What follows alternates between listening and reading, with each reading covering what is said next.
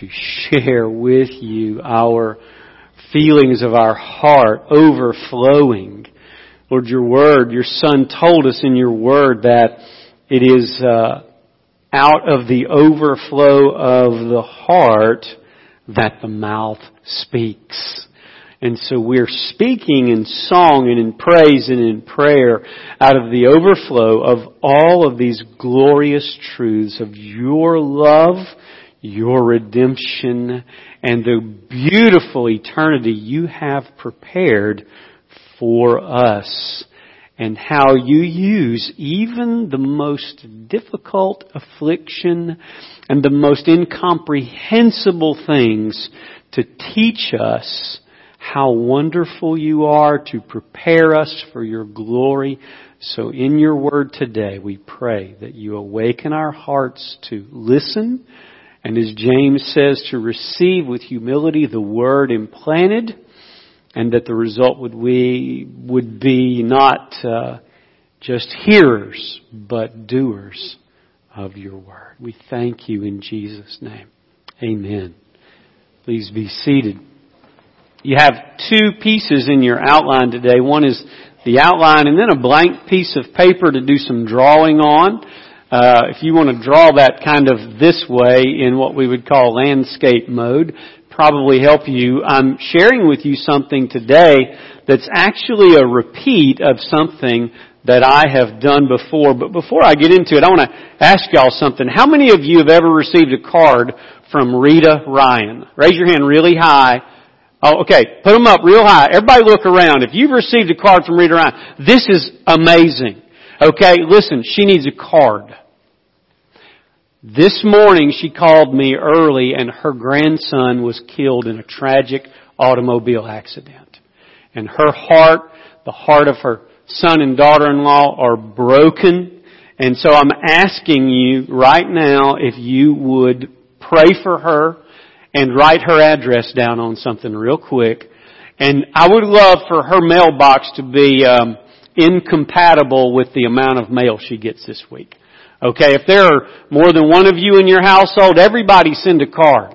Um, and, and just let her know you're praying for her, you love her, encourage her. You're so good at this. So if you'll take a minute, write that down, send her a card, let her know you are doing what the scripture says, you are grieving with those who grieve. And that was just a tough thing to get this morning and to process really heartbreaking uh, for us. Uh, Austin Williford is the young man's name. Many of you know Austin, and uh, some of you know him very well. And so, really heartbreaking news this morning. So please, let's take a moment specifically to pray for Rita. Join me. Father, by your mercy, I pray for this whole family. Lord, they're all hurting today. Aaron and Mona hurting Rita's hurting, all the family, they're just hurting in a way I don't even understand. I can't comprehend it. But you know, Lord, you know. So please show them your love, your mercy, and your grace. In Jesus' name. Amen. Well, I have enjoyed taking us through this particular part of the book of Romans been camping on Romans 8, focusing on one chapter, talking about it as a survival kit. If there was just one text that you could take with you out on a desert island, what might it be? This would probably be the greatest of all the texts that you could have in your memory and be able to nourish your soul and encourage your soul with. And we've really been camping there. This is the 12th week. We're rejoicing. We're in the fourth week of the section in Romans 8 about suffering. And so we're picking up there. This past week we had a really good time at our volunteer banquet. We rejoiced in being able to encourage those of you, uh, we had 207 signed up to come and your staff cooked for you. Steve whooped up those famous ribs and chicken and Wendy that uh, shrimp bisque and Sean turning out with the help of Richard. Of course, Richard jumped in and helped all of us. Sean turned out those beans, green beans, and those uh, baked beans, and that you're getting hungry already? And those twice baked potatoes and Sherry's cheesecake. And um, I don't know if you've ever been cooking much in the kitchen, but Uh, the ingredients uh, always add up to uh, the sum of the parts are greater than the parts themselves. Uh, if as Sherry's making cheesecake, you know there's several components in there. There's butter. Uh, I don't know how many of you just go to the refrigerator and cut off butter and throw it in your mouth. It's a little gooey, although I will say I've done that before. Um, and I don't know how many of you have ever drank straight from a vanilla bottle, but vanilla is just incredibly bitter. Uh, we do eat some graham crackers every now and then, but we find them boring by, our, by themselves, so we add a little something to them, some peanut butter, uh, and then I don't eat cream cheese by itself, although every now and then on a bagel I might, uh, put a little just plain cream cheese, but I don't like plain che- cream cheese too much. But man, when you mix all those things together, and you put them in that furnace of affliction called an oven, it turns into something so really good. Well, that's how God uses all of the different things in your life. Some of those things are sweet like sugar, but I don't go to the sugar bowl and just put my spoon down in it and eat straight from it. I find it a little crunchy. In fact, when I order a king cake, I always say, please leave that crunchy sugar off the top. I like it with no crunch. I like it when it's been melted down. You, isn't it amazing what melted sugar does to a donut? You just make a glaze and, oh wow. And, and, and I don't eat flour by itself. I don't just go in the pantry and grab flour and just eat right out, but I sure do love a biscuit. Um, all those components in and of themselves seem really not so good. Vanilla, the first time I ever tasted it, it really shocked me with how bitter it actually is as good as it smells, but mixed into something it's really lovely. You take all those things, put them together. God is taking all of these things in the life of a believer. And He's bringing them together to produce something really beautiful in eternity. And so we're going to look together today at that. And uh, I want to make one quick recommendation on a read for you. Um, the article or book or booklet by C.S. Lewis. It was actually a sermon that he preached called The Weight of Glory. Now, in blue print there at the bottom, I probably could have done a better job. There's the web address to get that PDF file for free, but for 99 cents you can get the booklet on Kindle or other kind of readers like that. This is one of the most helpful things in understanding suffering and reward. It's a classic work by C.S. Lewis and I really want to encourage you to put that in your library and spend some time with it. We have heard about two consequences of following Jesus. They're given to us in Romans chapter 8 verse 17. So let's camp there for just a second, Romans 8, 17. And if children, heirs also, heirs of God and fellow heirs with Christ, if indeed we suffer with Him in order that we may be glorified with Him. So the with Him is suffering and the with Him is glory. These are consequences of following Jesus. Jesus told His disciples to take up their cross, to deny their self and follow Him. He warned us with great statements about suffering and about hardship and about the kind of things we would encounter for the sake of His name. In fact, in the blessings, in the Beatitudes, in Matthew chapter 5, He said, Blessed are you when men falsely accuse you and hurl insults at you and treat you harshly for the sake of His name. For so they treated the prophets who were before you, and great is your reward. And so Jesus spoke a lot about these two topics, suffering and glory. Affliction and reward hardship and recompense. He spoke frequently of it. He speaks of it from the beginning of his ministry. He speaks of it at the end of his ministry. And all points in between, he speaks very strongly on this topic. Well, when Paul wrote Romans chapter 8, he was reflecting the same ideas that he wrote in 2 Corinthians chapters 4 and 5. In fact, they're almost parallel texts. It seems that he had been guided by the Holy Spirit in 2 Corinthians chapter 4 to flesh it out more or to expand it more or to explain it more than he does in Romans 8. But he uses the same terminology. He uses the same concepts. He uses the same ideas. He uses the same illustrations in both of those texts to get across a particular point. And that point is that our present suffering is accomplishing something of eternal value. Our present suffering is producing something of eternal value. In God's economy, nothing is wasted in the life of a believer. Think this through. This is so huge that he makes us a promise about this in Romans 8:28.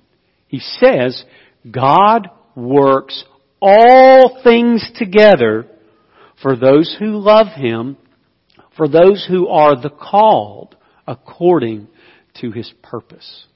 So what God wants us to know from Paul is that your sufferings are kind of like the ingredients in a cake kept by themselves and analyzed alone, they're not very appetizing. But through the furnace of affliction that you are going through, God is blending all of those ingredients for something beyond your imagination. If you took a person who's never tasted sweets or never tasted pound cake or never tasted chocolate cake and you broke all the components down and let that person taste each one of them one at a time, they would never imagine what could come out when you mix all of those components together. Well, God gives us a picture of this in the work of Apostle Paul. Two places, let me get you to put your finger on both places. I want you to put your finger in verse 18 of Romans 8. Put it right there. And then flip over, holding that place to 2 Corinthians chapter 4, verse 17.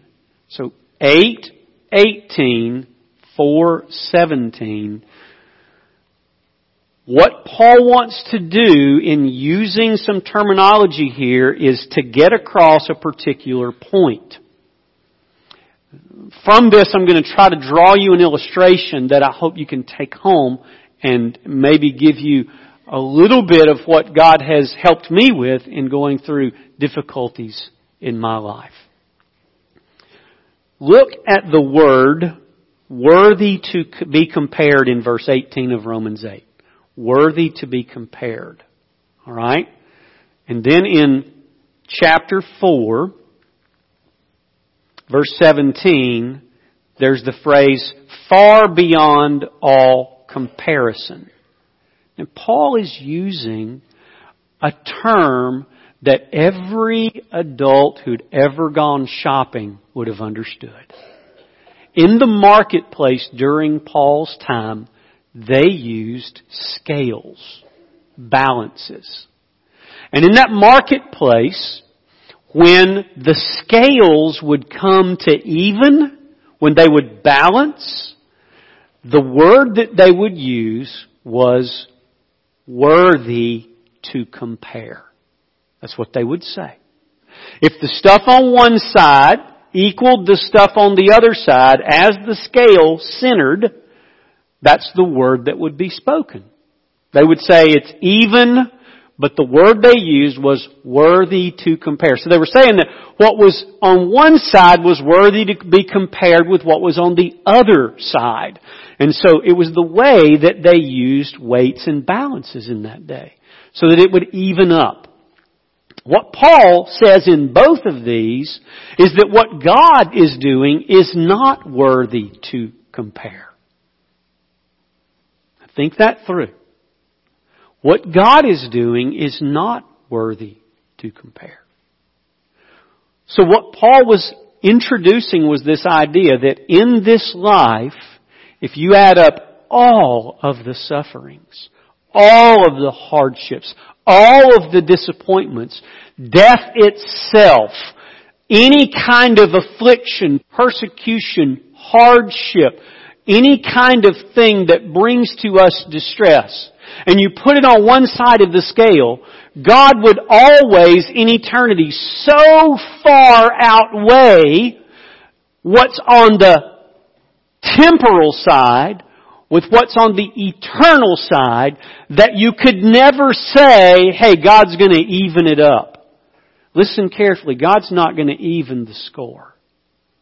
God is going to give you something so much more significantly beyond all that you can imagine and all that you have suffered and all that you have been distressed by and all that you've been persecuted or afflicted by is going to be so much that there will be no comparison. Everything on this side will seem light and momentary. So I want to take you to an idea that I pre- presented to you about two years ago, almost exactly two years ago, in the month of June.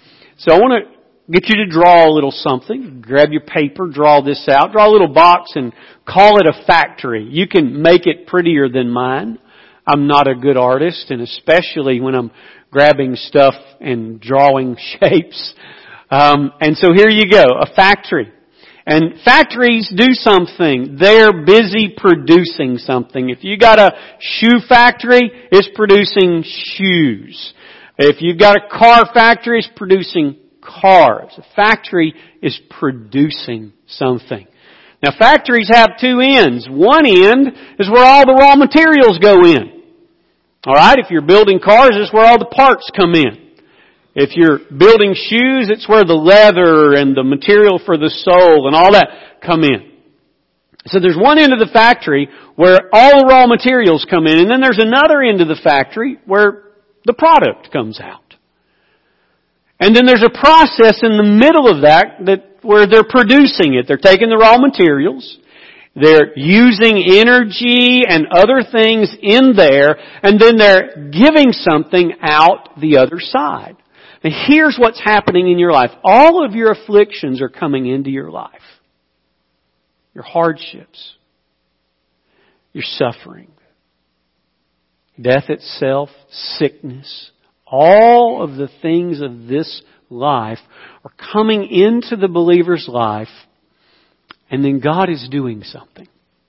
He's producing something inside of you that is going to be seen at the other end, called eternity. We don't get to see the finished product on this side. It's as if the, I, I don't know if you've ever seen the Nissan plant that's up north of Jackson, Mississippi, but it's one mile long from one end of the plant to the other. It's just a few feet short of one mile long. It's one plant. And all that stuff comes in one end, and then those new Nissans roll out the other end. They're really pretty. Rolling out. So somebody had a new Maxima in the parking lot today. I don't know if it was made there or not, but it rolls right out. And so really beautiful cars, trucks. And so it's, it's a neat place and you just drive by, you look at it. Well, if, if you could think of when you're standing on the end of it, where the parts go in, the raw materials, you really can't see where the cars are coming out. You can only see what's going in. If you're standing at that end, you're looking in. It's too far away to see the cars rolling out. It's a mile away. And you can't see the cars rolling out on the far end. You can just see what's going in. That's your perspective right now. Your perspective is you can't see what's coming out the other end in eternity. It's as if we're like the car plant except the car plant's kind of spitting it all out in heaven. Alright? That's where the finished product is. And all we can see is what's going in. And so when the things come in, they're not assembled. We don't know how they would all go together and work together. And if you've never seen a car, you would definitely be completely, just absolutely bumfuzzled standing there watching all these parts going, what, what does this place produce? I have no idea what this does. Well, you've never seen a glorified body, you've never seen heaven. You've never seen all that God has prepared for you in eternity. So it's beyond your comprehension, but all these parts are being assembled now. So what the apostle Paul does is he breaks those parts down into three categories. First, he says these parts that are going into the factory of your life they are momentary. Look in verse 17 of 2 Corinthians 4. He starts off and says, for momentary. Okay, so the things that are happening on this side, they're not going to last forever. Sometimes they feel like it. Have you ever hurt so bad you felt like you could just never get through it? You just thought there's no end to this. It just feels like it's going to go on and on. Have you ever been in pain and wondered, will this pain ever cease? Affliction, will this affliction ever stop? The apostle Paul steps in and says, look, you need to know something about the components going into the factory of your eternal glory. They're momentary. They're momentary. They're not going to last. Does Paul say that means they don't matter? No, he doesn't say that at all because they're producing something, but they're momentary. Paul says they also are light. now, you have to understand Paul to do the light thing. Because Paul's not making light of what you're going through. So I don't want you to sit there and say, he doesn't understand what I'm going through.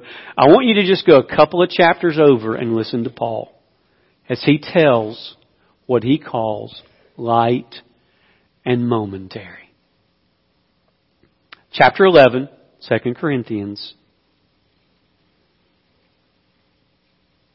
Light and momentary. Verse 23 of chapter 11. Roll just a little further.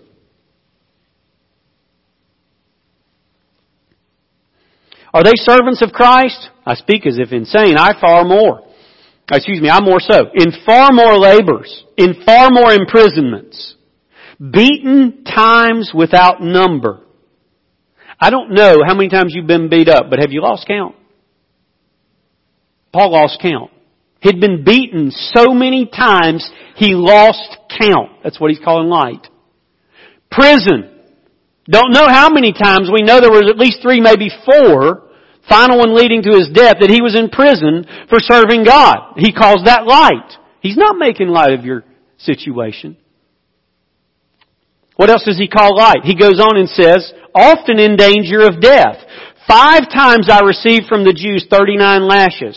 13 on one shoulder, 13 on another shoulder, 13 on the small of the back. Here's how it worked. This was their way of capital punishment. The Jews were not getting away with being able to kill as many people as they were earlier. The Romans cracked down on it. So the Jews said, we got a system that works. We're gonna lash them with this little whip that's got some little shards of glass, little shards of pottery in it. We're going to whip them with that. And as they whipped them with it, those things would dig into their skin here, dig into their skin here, dig into their skin here. But here was the trick. They took the whip and just sat it in the corner between beatings that they beat people, and infection would grow in those little shards of pottery and in the leather that was there, and the next guy would get the infection and the infection would kill him. Historians tell us that very few people ever survived one time of this lashing simply because the infection would be the thing that would take their lives. Here, what does he say here? He received this five times. Can you imagine what Paul's back looked like? He calls this light. He is not making light of your situation. What else does he say? He says, three times I was beaten with rods. That's called caning, where they take them, lay them down, strip them down, use something like a bamboo type strip, and when it hits the back, the bark cracks. Because they've let it dry a certain amount of time, when the bark cracks, it opens up a gap. And then when the, when the stick recoils, the gap closes, removing the skin. It was a master way of taking people and torturing them. Paul's not making light of your suffering But He's calling this light. He goes on and says, once I was stoned, that means with rocks. Just in case the stone thing kind of lost its understanding in the 60s. Um,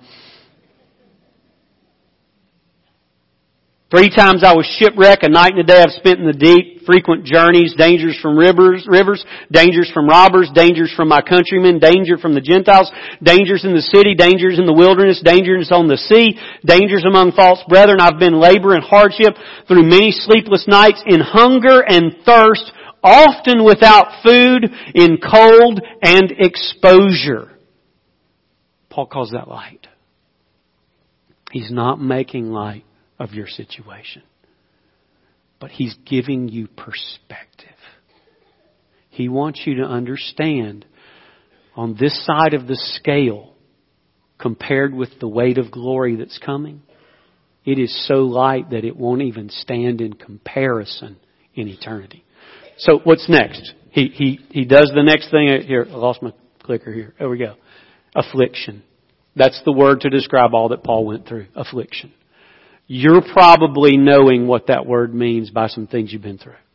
Family dispute, breakup, loss of somebody very precious to you, hardship, somebody speaking against you, unjustly accusing you, causing you hardship on your job, maybe a loss of your employment, possibly gossiping and, and, hurting your reputation.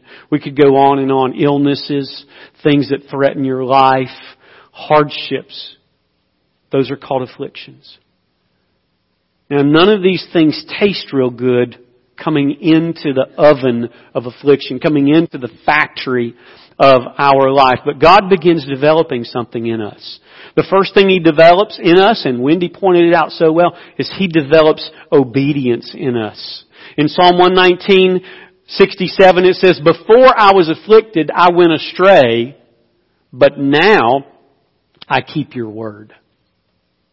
He's also producing in us faith. What Landon read today in 2 Corinthians chapter 1 verse 8, I had to commit to memory years ago because I needed it so bad. For brethren, we do not want you to be unaware of the affliction which came to us in Asia, that we were burdened excessively beyond our strength, so that we despaired even of life. Indeed, we had the sentence of death within ourselves, in order that, listen, we would not trust in ourselves, but in God who raises the dead.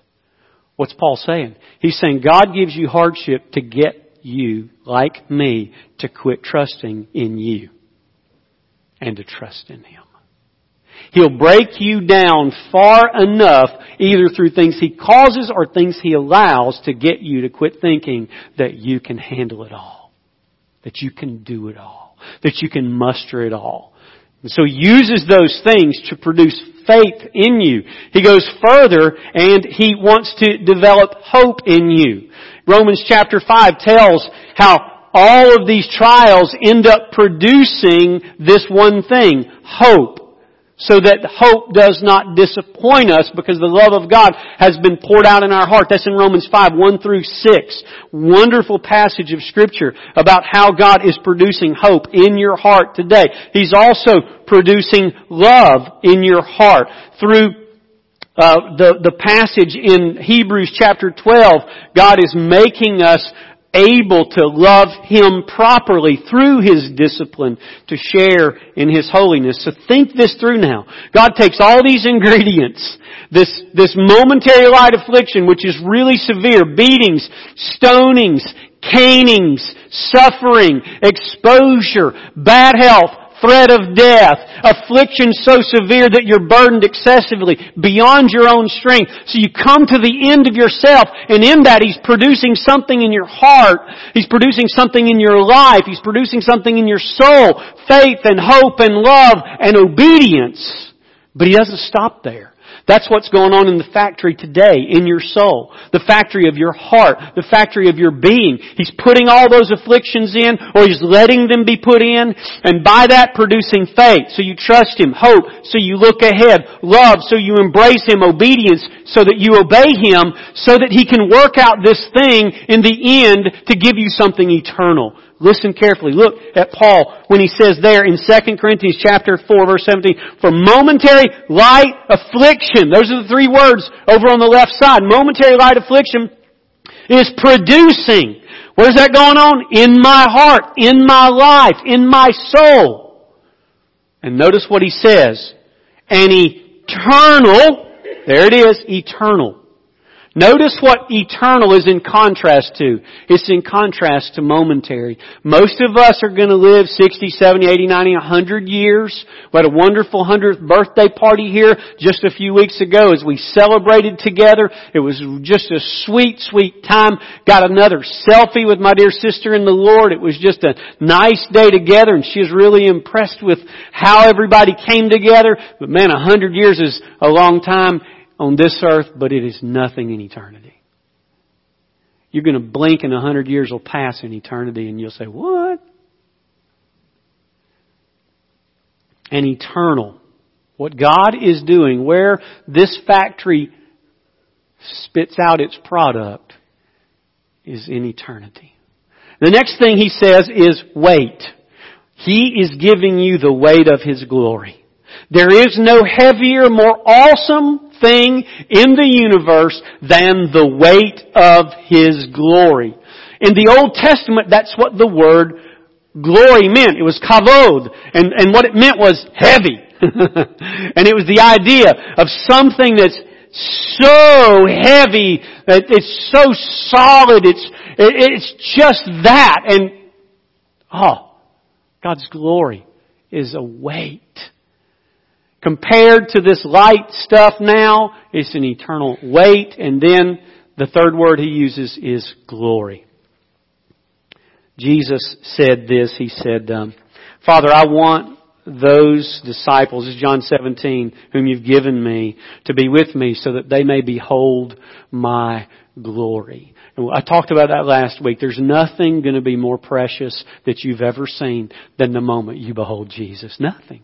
Nothing can compare. The eternal weight of glory is to see Christ, to know Him face to face, and then to be known by Him perfectly, to be resurrected, to be free. So let's walk through what we do with this real quick. Just give you some application and let you think it through.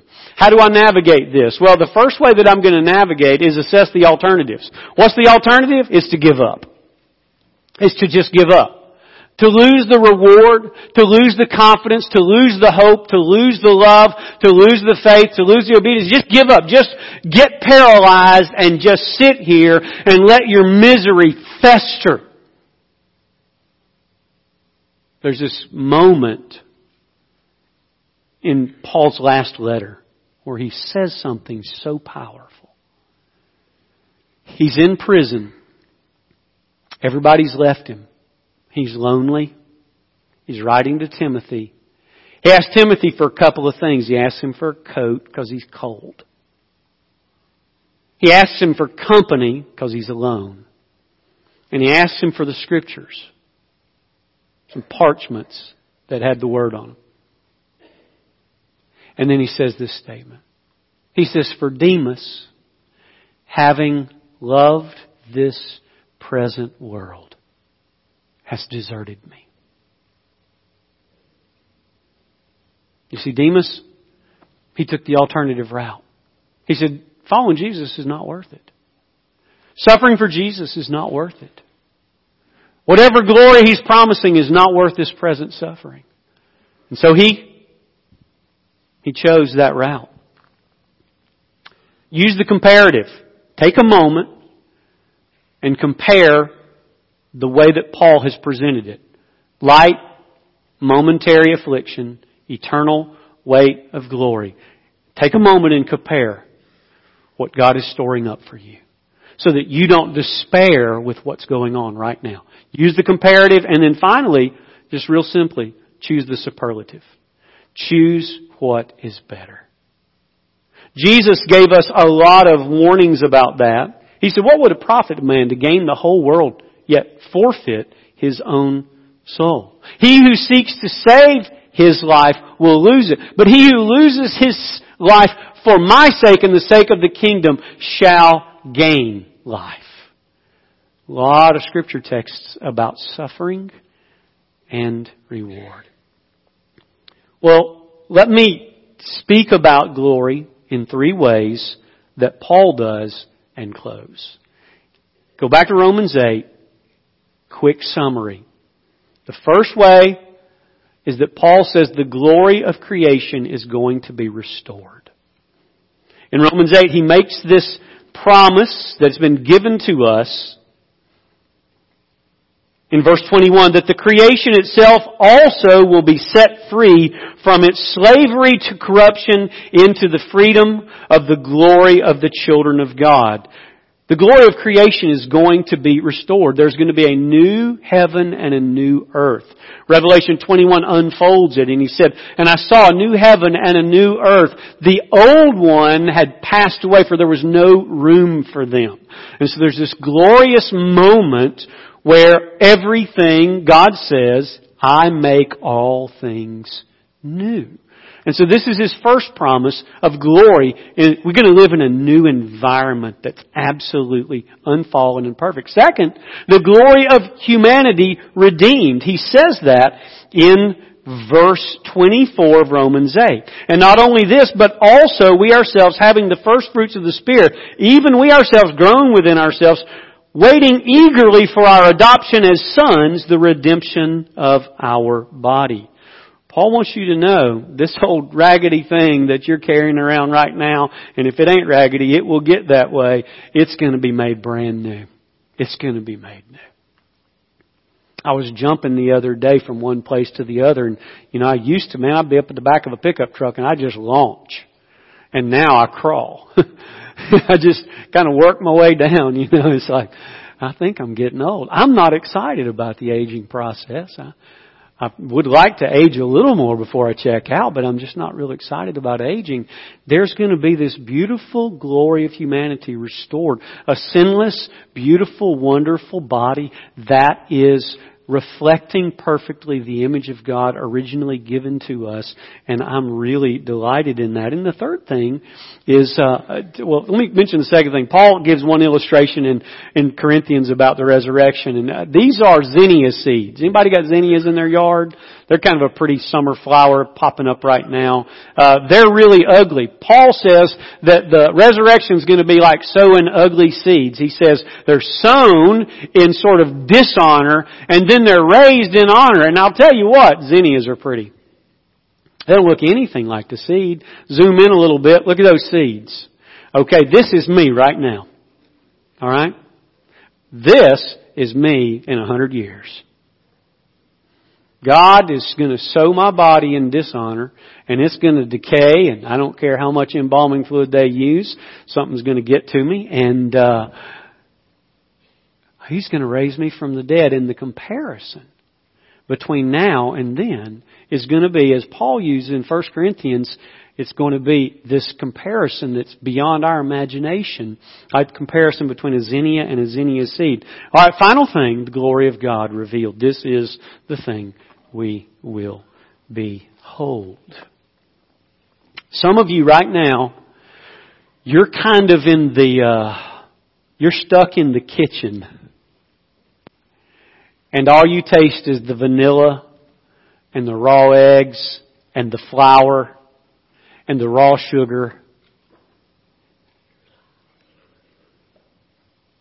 The kind of bland graham crackers you're tasting all that right now. Some of it's really not good. And you're discouraged. It's been hard for you. Some of it's so bitter in your mouth that you, you thought about the Demas thing. You've thought, if this is all God's going to give me, I'm not sure if this Christianity thing really is what I want. And you're questioning and you're having a hard time. The vanilla is bitter. The raw eggs are offensive. The flour is unpalatable. The raw sugar, even though for a moment it's sweet, just too much of it's just like, yuck. And you're just thinking, is this all there is? Is this really all I'm going to get? Well, I want to tell you that God is mixing all that stuff up and He's putting it into the oven of your affliction. And you can't see the finished product yet. But you're going to have to trust like at the Nissan plant that you can only see one end of the process if you're standing on the end where the raw materials go in. You have to trust that the other end, all the investment and all the hardships and all the trials and all of those different components of affliction are going to produce an eternal weight of glory far beyond all comparison. Would you bow with me? I want to encourage you first to come to Christ. There are many here today, I believe, that are on the verge of coming to Christ.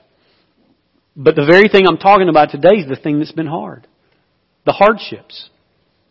But you know, God's been using those to drive you toward Him. To awaken you to not hope in this life and not trust in yourself. He's been doing that because He's pushing you toward Himself and toward a glory that is incomparable. And as He's doing that, He wants you to trust Him. He wants you to place your faith in Jesus Christ. To believe that Jesus really did suffer eternal affliction for you by His death on the cross. That He took into Himself all of the punishment for your sin. That in doing so, He's making it possible for all of your afflictions to be turned to glory. All of your hardships to be turned to joy. Your ashes to beauty. Your mourning for laughter. That's what He's working. And He wants you to trust Him. He loves you. He sent Jesus to die for your sins. In Jesus' death, He conquered death, conquered the grave, and gave the gift of Himself to us for all eternity. If you would turn from your sin and yourself right now and place your faith in Jesus Christ, you would have the eternal weight of glory awaiting you at the other end of this factory called life. Would you turn Him? Pray with me now. God in heaven, I have sinned. That's no secret. You know it, and I know it. But I heard today that Jesus died for my sins and has gone to prepare a place of glory for all those who trust Him. So today, I repent. I turn away from myself and I turn to you. I believe in Jesus. Would you save me? Would you forgive me? Would you keep me? Thank you for your love. In Jesus' name. Believer, you're here today and the afflictions have been a little rough lately. You've been discouraged. The Apostle Paul wants to remind you there's another end on this factory. It's the end where all of the products come together of this life to produce an eternal weight of glory far beyond all comparison. Would you today put your hope there in the day when you, the creation, both redeemed and the glory of God revealed? Would you put your hope in Him? As God stirs your heart today, would you stand? Would you respond to Him?